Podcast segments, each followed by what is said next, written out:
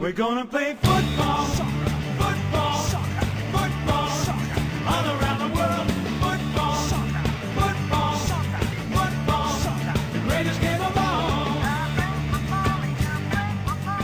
Dámy a pánové, vážení posluchači a posluchačky, posloucháte Contrapressing.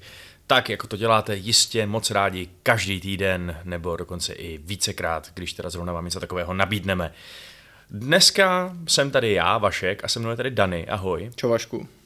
A v dnešní epizodě nás toho čeká opravdu hodně, popovídáme si samozřejmě o čtvrtém kole, které právě proběhlo, Eh, mrkneme se na nějaký nový přestupy, protože se opět eh, škatulata hejbou napříč Premier League i napříč světem a mrkneme se třeba i na prvního trenéra, který ztratil svoji práci tuhle sezónu a taky nebudou chybět naše hodnocení a postřehy k losu evropských pohárů, kde se podíváme nejenom na anglický týmy, jak se jim zadařilo uh, tady s paní Štěstěnou, ale i na český týmy, protože přece jenom jsme, ačkoliv to úplně nepokrýváme tuto český prostředí většinou, tak jsme i hrdí Češi, národovci, jak se patří.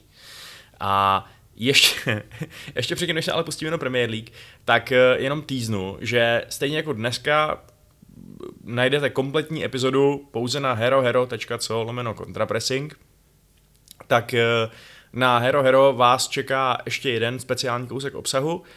Ve čtvrtek, respektive spíš v pátek brzo ráno, budeme já, eh, nebo bude ně- nějaká naše sestava bude reagovat v podstatě okamžitě po konci přestupového období na to, co se v tom ur- určitě úžasným deadline day eh, přihodí, semele a tak dále. Eh, Nevím, jestli budeme mluvit- mluvit dlouho, protože bude noc, budeme unavený, ale bude to tam, takže na to se připravte.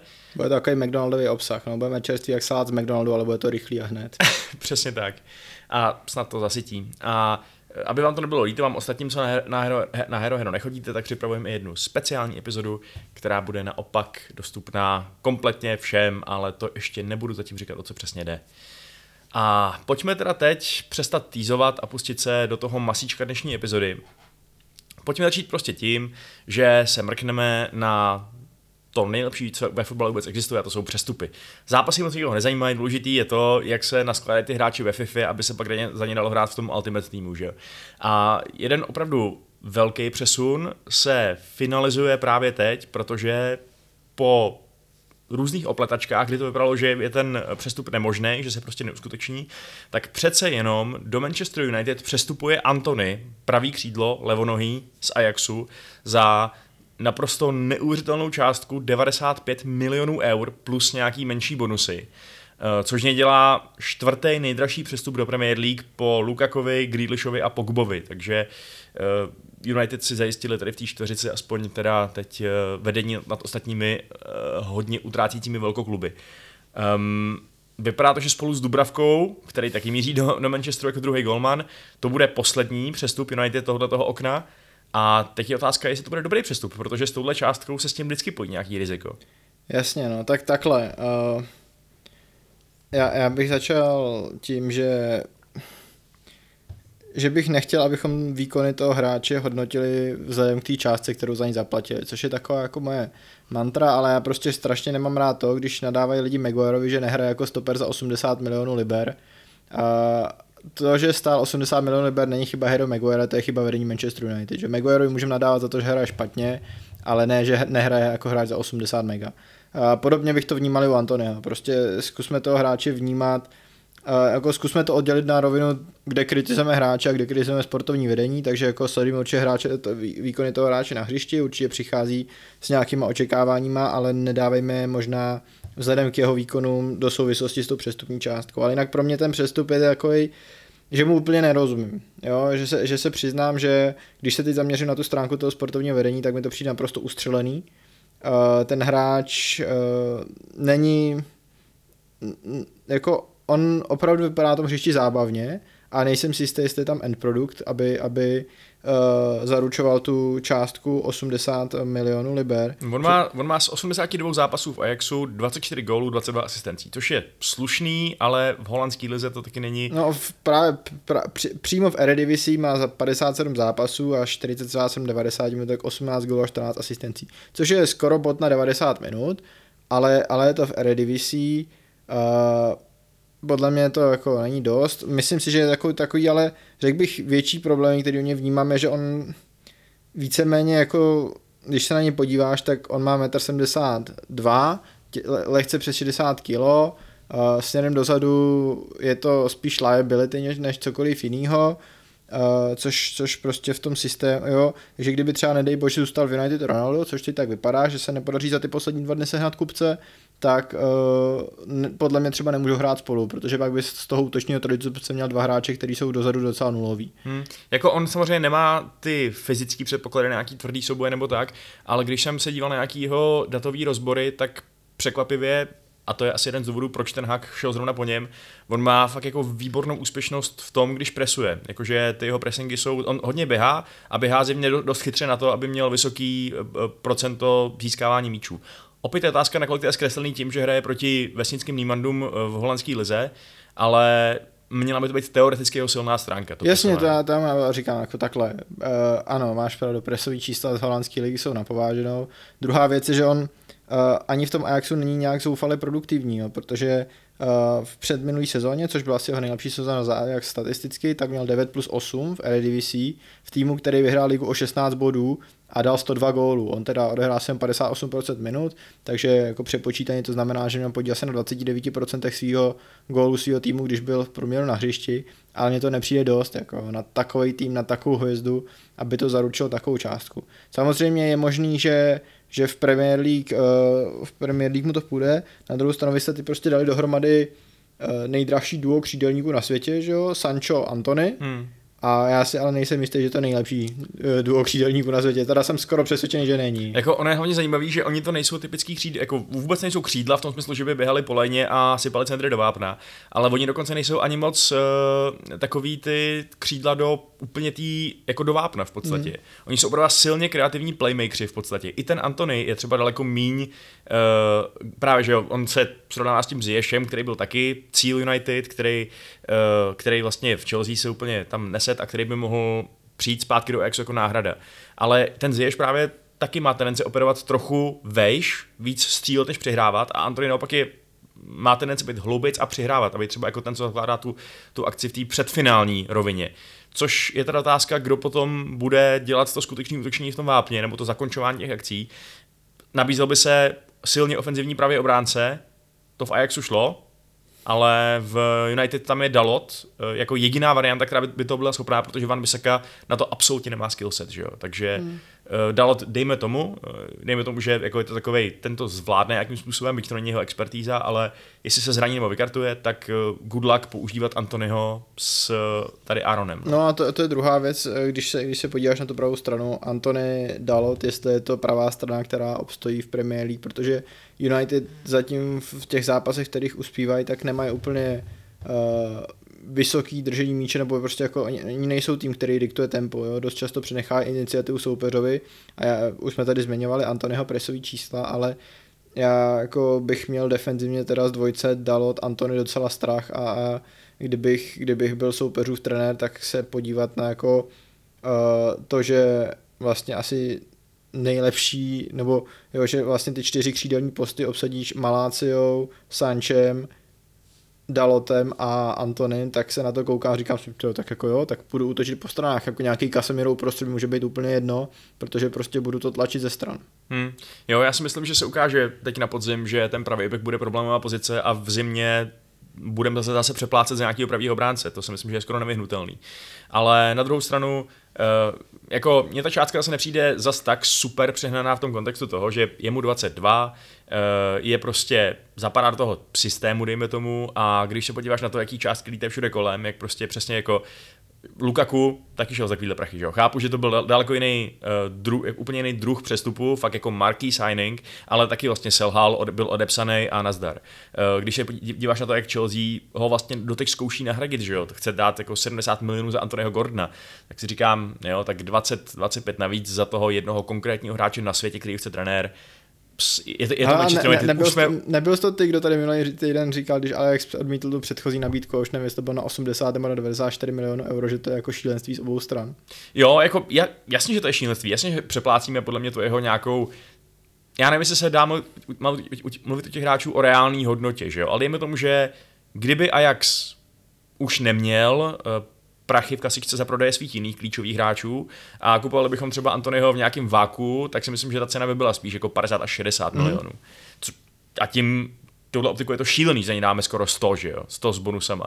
Ale, uh, ale prostě je pravda, že momentálně to vypadá, že jsme se nezbáznili jenom my a je, jako už jsme dost možná utratili šílený prachy za horší hráče než je Antony. To je moje naděje v tom celém biznesu. Výborný. No a tak se pojďme podívat na to, jak jste hráli ještě bez Antonyho. Protože No. o víkendu jste nastoupili na hřišti Southamptonu. A trošku šťastně jsme vyhráli, no. Dost šťastně, no. Myslím si, že Southampton po tom strašném zápase na Tottenham Hotspur Stadium se v těch dalších třech kolech poměrně povážlivě zvednul, uhrál čtyři body s tou prohrou. Uh, mně se třeba hodně líbil stoper Armel Vela Kočop, Hmm. eh, který na to, že je mu 20 a přišel z Bochumy, tak vypadá, že je úplně v pohodě. Před ním hrající Romeo Lavia eh, taky nevypadá špatně na nějaký jako pseudo single pivotu, protože on se vedle sebe sice má Warda Prause, ale to je spíš osmička než To šestka. A, takže jako Southampton, já mám pocit, že oni tak jako jsou v takové poslední sezóně toho rebuildu, jo? že prostě oni to to minulý léto celkem slušně rozprášili, že jo, ať už tím, že jim vypršely kontrakty nebo ty hráči poprodávali, že odešel Bertrand, odešel Festergord, uh, i, i odešel Dunnings, a doplnili to mladíkama, v minulý sezóně to nějak uhráli, myslím si, že teď už trošku spolíhali na to, že ty mladíci, kteří v minulý sezóně přijdou, takže teď budou trošku víc opory, ale Tino Livramento je zraněný, že jo, Broja je zpátky v Chelsea, ale tak nakoupili druhý klas mladíků a byť mám pořád strach o to, že se, že se stoupí, že to prostě nebude ladit, tak už jenom to, že jsou schopní být, no, že jsou z konkurence schopní s tím, že mají v bráně Bazunu a před ním Salisu a s Ko- Belou Kočapem a před ním má uh, 18 letýho Laviu, takže dohromady ty jako čtveřici je možná to jako nevím, míň než Pepovi Jindřiškovi, tak Mhm. uh, zatím to nevypadá úplně hrozně. Ne, to ne, mě to samotně překvapuje, no, že ten Southampton vypadá, jak říkáš, kompetentně, konkurenceschopně a uh, musí se jim přiznat, že si myslím, že remízu si zasloužili za ten zápas s náma, což samozřejmě není, kdo ví, jaká laťka, uh, ale hele, porazili jsme Liverpool, tak jsme největší favorit na titul, takže výborně Southampton. Ale konkrétně ten byla Končap, která vypadal skvěle, jednak uh, vypadal, že je to fyzický beast, rychlej, velký, silný. Jednak byl efektivní dozadu i dopředu, uh, fakt jako se zapojoval i do toho build-upu, případně do vyloženě útočení, měl tam jednu pěknou střelu. Uh, takže uvidíme, no, jestli zase Southampton vyhmátl nějakýho mladíka, který půjde pak za 60 milionů do nějakého v úzovkách velkého týmu. No, ale jo, ale bylo to, bylo to vydřený a ta hra se ještě musí jako masivně zlepšit, než si budu, než si začnu říkat, že top 4 je realistická možnost, ale asi jako každý tři body v tomto kontextu, kontextu toho příšerného začátku sezóny jsou, jsou výborný. No. Hodně to dokazovat. Uh, měla po neúplně povedených prvních třech kolech taky londýnská Chelsea, Hmm. která v minulém kole prohrála 3 na hřišti Lícu a teď přivítala na domácím hřišti uh, Leicester. O jehož nejlepšího stopera usiluje. My si o Fofanovi povíme hned, jak rozebereme tenhle zápas, ale Chelsea nakonec taky, jako tak nějak trošku, možná až nezaslouženě, ten zápas vyhrála 2-1, abychom tady zůstali v tom narrativu uh, velkých týmů, který vyhrávají zápasy, když nemají. Uh, jak jsi to viděl? No, ale za prvý musím říct, že na mě docela zapůsobilo, jak, jak Chelsea byla schopná ten zápas zvládnout i v deseti lidech, protože, uh, protože Gallagher se nechal podle mě hodně hloupě vyloučit. Bylo vidět, že jako ta jeho druhá žlutá byla tak jasná, že žádný zkušený hráč by si ji podle mě dát nenechal, protože tam nemohl přijít nic jiného, ne, nedal tomu rozlišení ani na výběr. Uh, a pak to teda museli docela dlouho kopat v deseti proti Lestru, který dejme tomu, že je v nějaký to asi není úplně krize, je to nějaký divný, uh, divný limbo, ve kterém vlastně ten tým je takový zaseklej a vypadá to, že už nebude mít takový ambice, jako měl kdysi, že jo? ale zároveň to asi nejsou žádný ořezávátka. A ty jsi říkal, že to bylo ze štěstím trošku, já si myslím, že rozhodně, ale teda hlavně kvůli tomu, eh, kvůli té finální fázi toho zápasu, kde jako měl Leicester takový šance, že to, co nedal, bylo fakt naprosto nevěřitelný. A uh, taky jsem, taky teda ještě mám svoje pochybnosti ohledně toho, jestli náhodou ten gol Leicesteru, který byl neuznaný kvůli tomu faulu na golmana, jestli neměl platit, protože mi to přišlo, že to bylo hodně, hodně soft, byť to bylo v malém mápně. Jo, já s tou víceméně souhlasím, no, u toho Leicesteru, tak jak jsme tady chválili, že tu, uh, ten střed obrany Southamptonu, že prostě na to, jak je malý, tak vypadá kompetentně, tak já si tady znova přisadím, že prostě uh, bráně Danny Ward a před ním Johnny Evans s Danielem a Martem, to není něco, co by tě naplňovalo jistotou. Uh, a od toho se vlastně vyvíjí celá ta výstavba hry. No, Leicester, Leicester má, má problémy s tím, že on sice nepovoluje moc velký množství střel, eh, za ty čtyři zápasy povolili soupeřům 32 střel v rámci pokutových území, ale povolují soupeřům střely, které jsou poměrně jako velký šance. No. Prostě když už ta obrana povolí, tak povolí pořádně. A uh, otázka je, co s tím budou dělat, protože teď, když se teda dostaneme k Westmu Fofanovi, tak jestli ho prodají, v, nadchází, v příštích 48 hodinách, tak za ně musí přivést náhradu, protože podle mě nemůžeš jít do sezony se stoperskou čtveřicí a Martej Evans, uh, Sojonču, Festergord a doufat, že to neskončí špatně.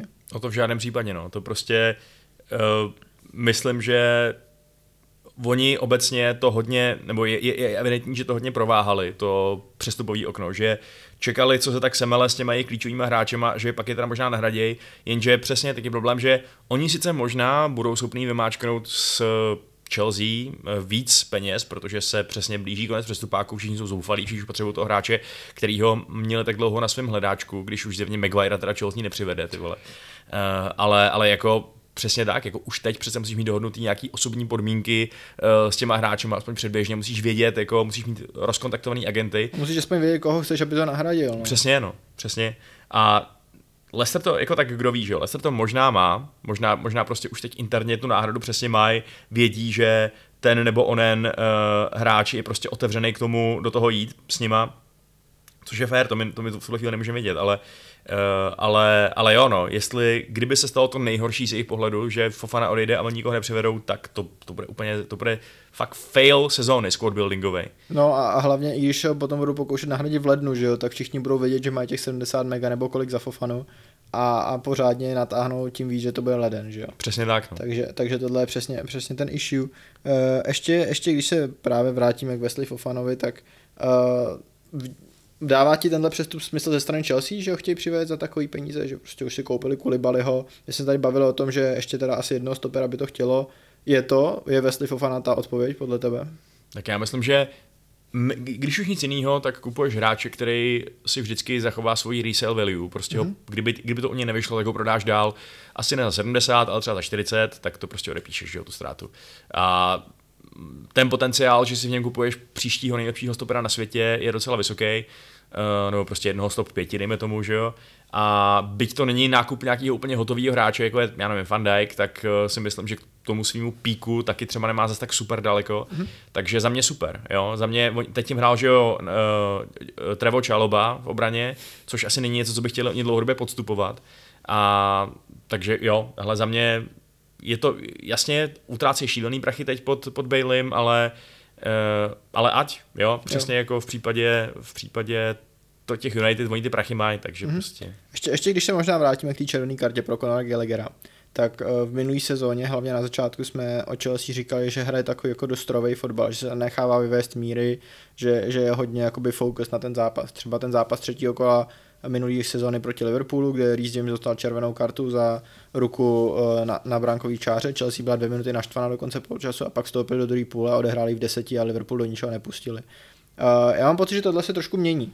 Jo, že Chelsea mi teď přijde naopak hodně nervózní. Myslím si, že jsme to viděli už v tom druhém kole uh, s Tottenhamem, že prostě ty, ty reakce byly hodně uh, vznětlivý, byť samozřejmě dá se říct, že proto měla Chelsea důvod, ale v minulém kole úplně stupidní červená Kujatého, teď úplně stupidní červená pro Kulibaliho. Gele, uh, Kulibaliho, promiň, teď úplně stupidní červená pro Gallaghera. Uh, James se hádá s rozhodčím každých 10 minut.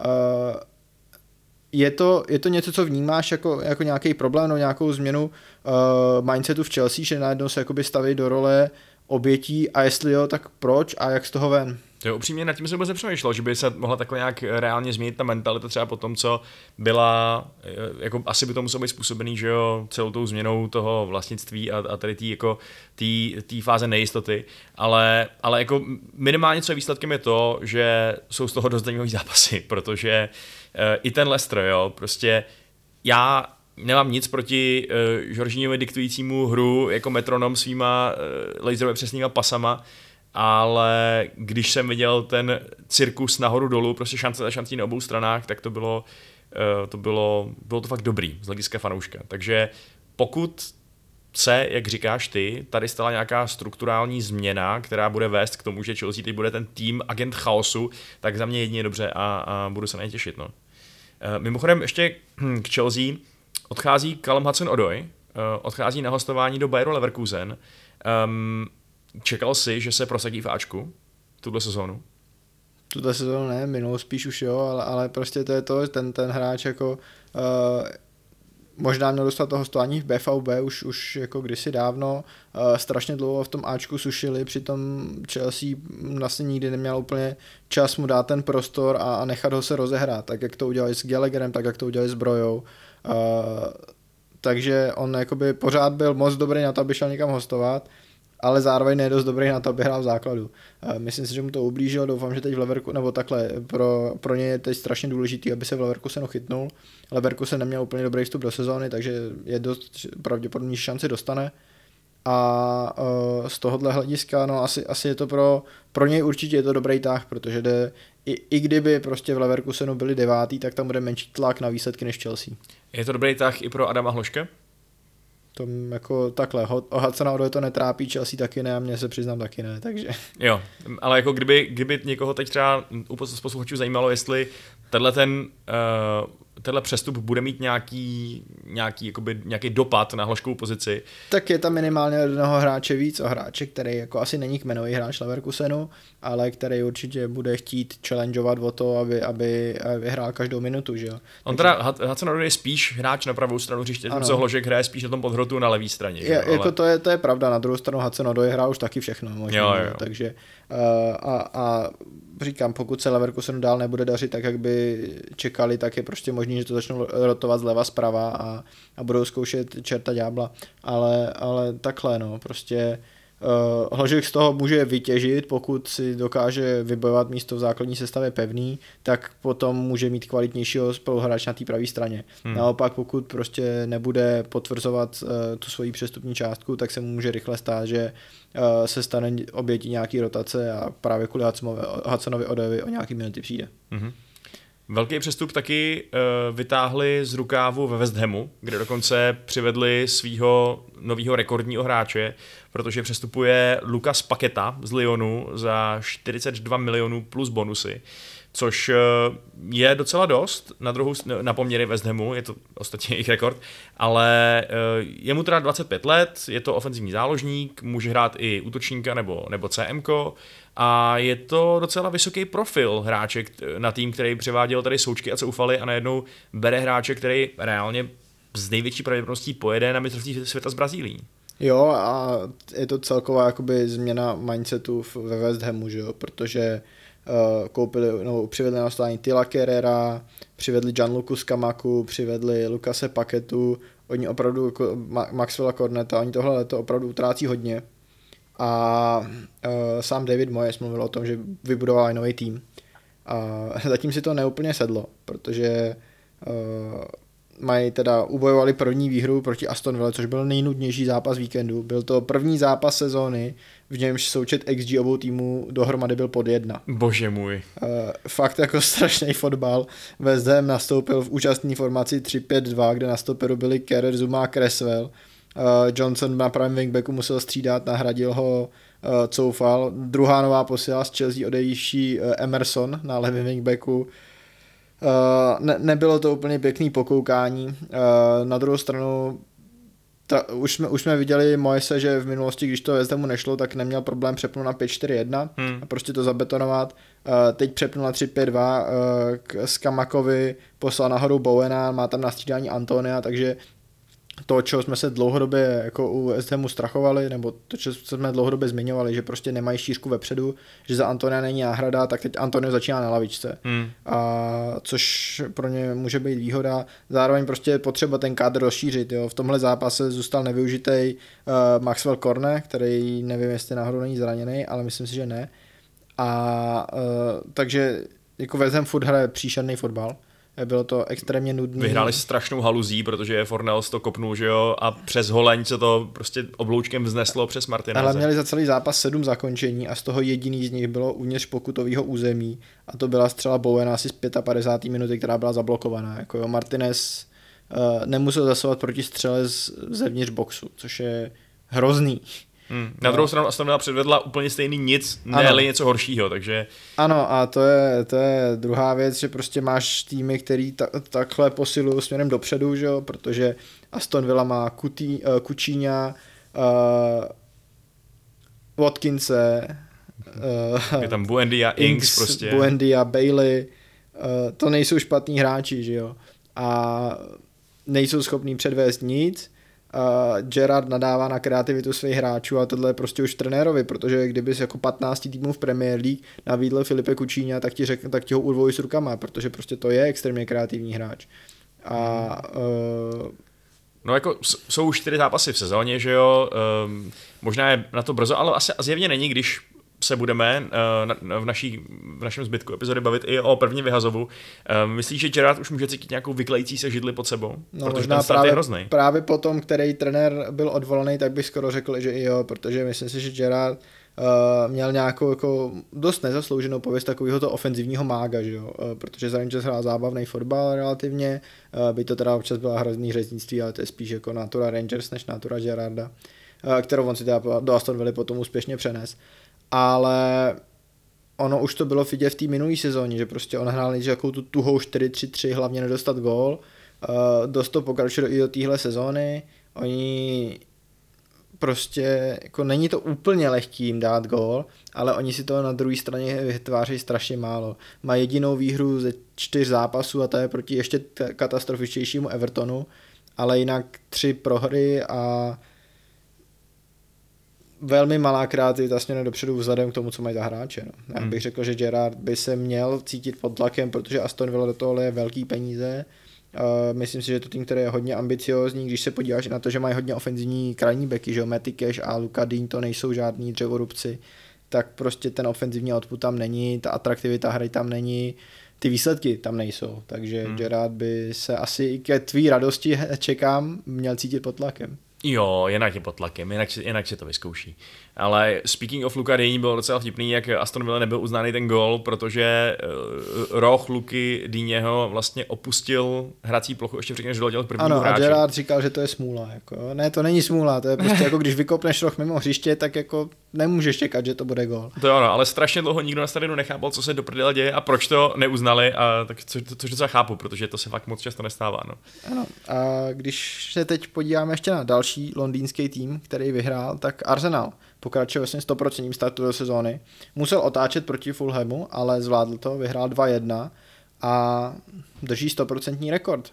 Je to hustý, já bych to fakt nečekal, ale uh, opět uh, to, to nebyl zápas, ve kterém by, eh, jako, Arsenal byl asi lepší, co se měl víc střel, měl víc držení míče a tak dále. Opticky byl, měl převahu.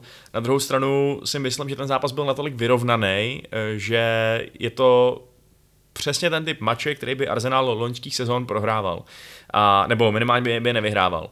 A dává mi to vlastně čím tím větší naději, jakkoliv teda ta naděje je tady pošravocená tím, že úplně jestli jim to přeju, eh, že to fakt možná není jenom nějaký falešný úsvit, že to není jenom nahypovaný Jesus, který ještě pořád jede na, eh, na těch eh, předsezónních výsledcích a na tomhle tom jako na té vlně. A protože tohle bylo dost urvaný, že ten výsledek. Oni dostali blbej první gól, protože Mitrovič prostě upresoval Gabriela a pak kdo se objeví a dá vítězný gól? Gabriel prostě. Napraví tady tu svoji chybu, uh, využijou standardky a, a jasně potřebovali trochu štěstí, protože i ten vyrovnávací gól Odegarda byl vlastně, byla tam masivní teč, která tomu pomohla, ale, ale jo, tak jako je to kliše, ale tomu štěstí musíš jít naproti. Musíš si prostě vypr- vypracovávat ty šance, uh, ze kterých ti to XG postupně se nasčítá. Jo, jako. jo. Já, já s toho souhlasím, myslím si, že Arsenal prostě do té sezóny vstupuje dobře, jako jo, ne, uh, možná, možná to nejsou nejspektakulárnější výhry pod sluncem, ta zejména ta proti Crystal Palace, ty proti Leicesteru a proti Bournemouthu byly poměrně jako jednoznační. Jo, no. E, I tahle byla, jako Arsenal vyhrál 22-11 na střely, 8-3 na střely na bránu, prostě byli jako v tom zápase si vytvořil dvakrát víc šancí. Ale, ale bylo to přesně, no, ten vítězný gol v 85. minutě, nešlo jim to, uh, pro, ně, pro ně jedině dobře a myslím si, že, že to přesně to, jako, že uh, za chvíli bude o nich ještě dneska řeč, začnou evropský poháry, začne ten šílený kalendář, kdy vlastně ty týmy, které hrajou v Evropě, budou mezi eh, od konce té zářijové reprezentační pauzy až do začátku mistrovství se hrát opravdu každý týden jako anglický, eh, nebudou tam mít volno. A vybudovat si ten poštář teď je důležitý a oni teď mají prostě náskok 7 bodů na Liverpool, 6 na Manchester City, 5, 6 na Manchester United, 5 na Chelsea a to je, to je přesně to, co musíš udělat, pokud jsi ten tým, který my jsme pasovali na pátý vzadu, že, jo? že prostě tam jsou ty čtyři týmy před něma, tak pokud, uh, pokud chce, chceš do té top 4 dostat, a pokud třeba nemáš takovou šířku kádru nebo nemáš tak silnou první jedenáctku, myslím si, že oni za každým tím týmem těch top 4, který jsme jmenovali, trošku zaostávají v jedné z těch oblastí, nenutně v obou, tak, uh, tak prostě vyhráváš, když máš příležitost a snažíš se na je dostat pod tlak tím, že, že jim nedovolíš dělat zaváhání. Za mě je to, uh, a i to, že vlastně vyhráli vošklivě, je pro mě jako uh, známka toho, že, že jsou trošku na vzestupu. No. Hmm.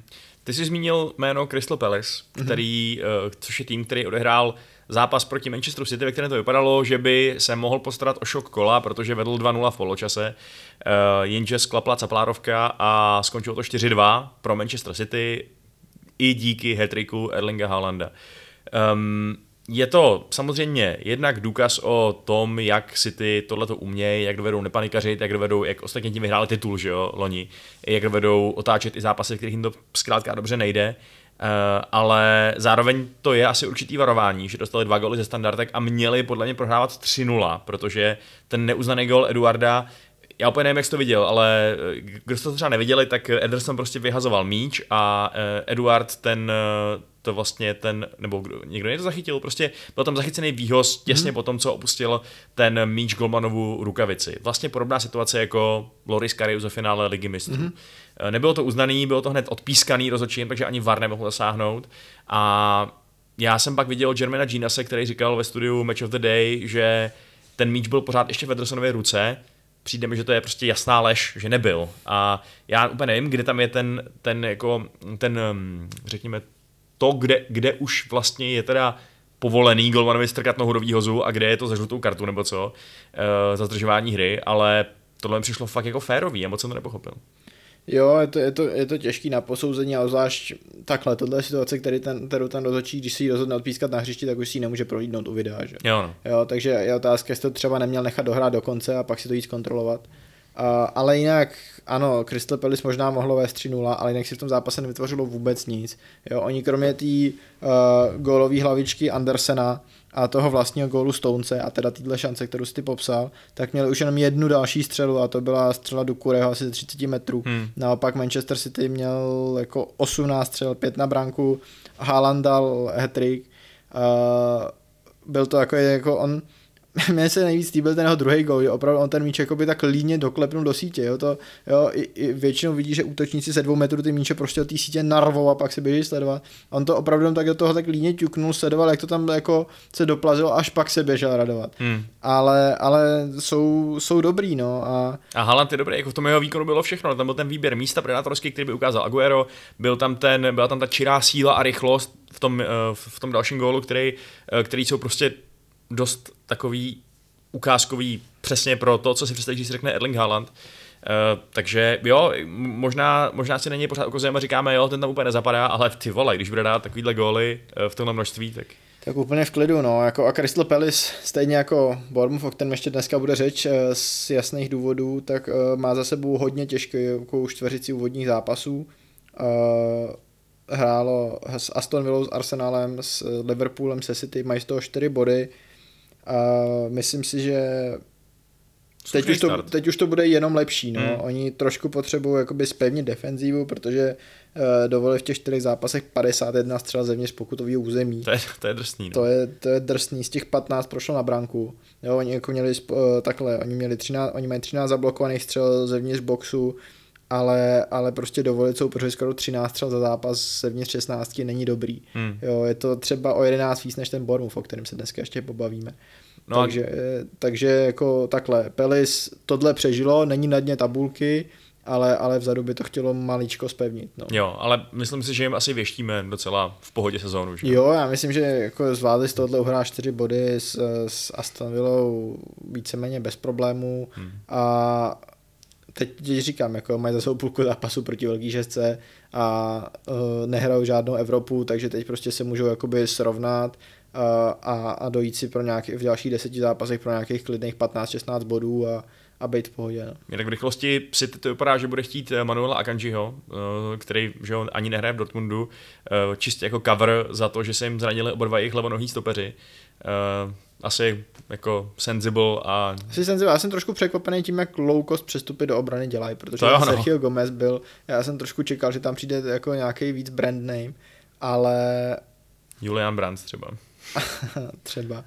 Ale je to takhle, no, prostě on bude hrát co? On bude levý stoper číslo 2, jakmile se uzdraví Laport nebo Ake, a když budou zdraví Laport i Ake, tak bude Ake asi levý back číslo 1, dost možná, když budou hrát nějaký defenzivnější rozestavení a Gomez za ním jako levý back číslo 2, že jo? Prostě, No, Akanji prostě musí doufat, že budou že zůstanou zraněný hodně dlouho. No. A i ta částka je taková nízká, máme nějakých 17,5 milionů Jo, euro, jo. což je, to jsou prostě Kapesný, no. peníze na svačinu. No. Ale jinak, eh, když si teda chtěl nějaký ty marký pořádný přestupy, tak asi musíme zmínit Alexandra Izáka, který jde ze Sociedadu do Newcastle za To byl 70 přestup, o milionů kterým nikdo nevěděl, dokud se to nestalo. Jako To bylo hustý. V dnešní době to fakt bylo udělané takhle. Jako. Jako A- tak, takhle si pamatuju tohle, to už asi jenom jeden přestup a to byl uh, Bisuma do Spurs. Jo, to o tom jo, taky jo, nikdo jo. netušil. A pak se to stalo.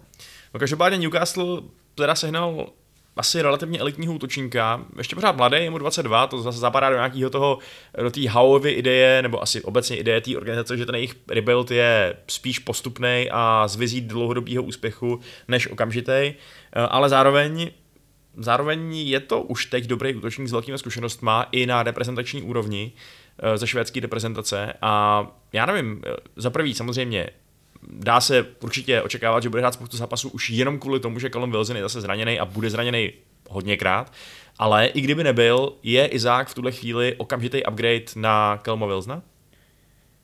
No, asi ta přestupní částka k tomu vybízí, já nevím. Isák měl dost špatnou minulou sezónu, že? V, v La Lize jenom 6 gólů a 2 asistence. Z toho dva ty góly byly z penalt. Ale takhle ta částka prostě říká, že, že trošku jako s tebou budou mít trpělivost. Když za tebe někdo utratí 70 milionů euro, nebo liber, uh, euro to myslím je, tak, tak se dá očekávat, že když prostě v prvním zápase dáš penaltu, tak to neznamená, že už si do konce angažmá nezahraješ. Takže myslím si, že i vzhledem k tomu, že uh, že chtěli útočníka a, a vědí, že chtěli, no, tak, tak prostě Isák ty šance dostane. Je dost možný, že budou třeba hrát uh, na dva hroty, aby trošku ulevili tomu, že ty jejich křídla nejsou úplně up to task. Hmm. A uvidíme, no, ale prostě Isák Ale oni, teď mají Liverpool, že jo? V příštím zápase. Ano. Uh, jo, a to je vtipný, že vlastně Wilson na to bude zraněný, ještě pořád nebude hotový, uh, vyléčený ze svého zranění.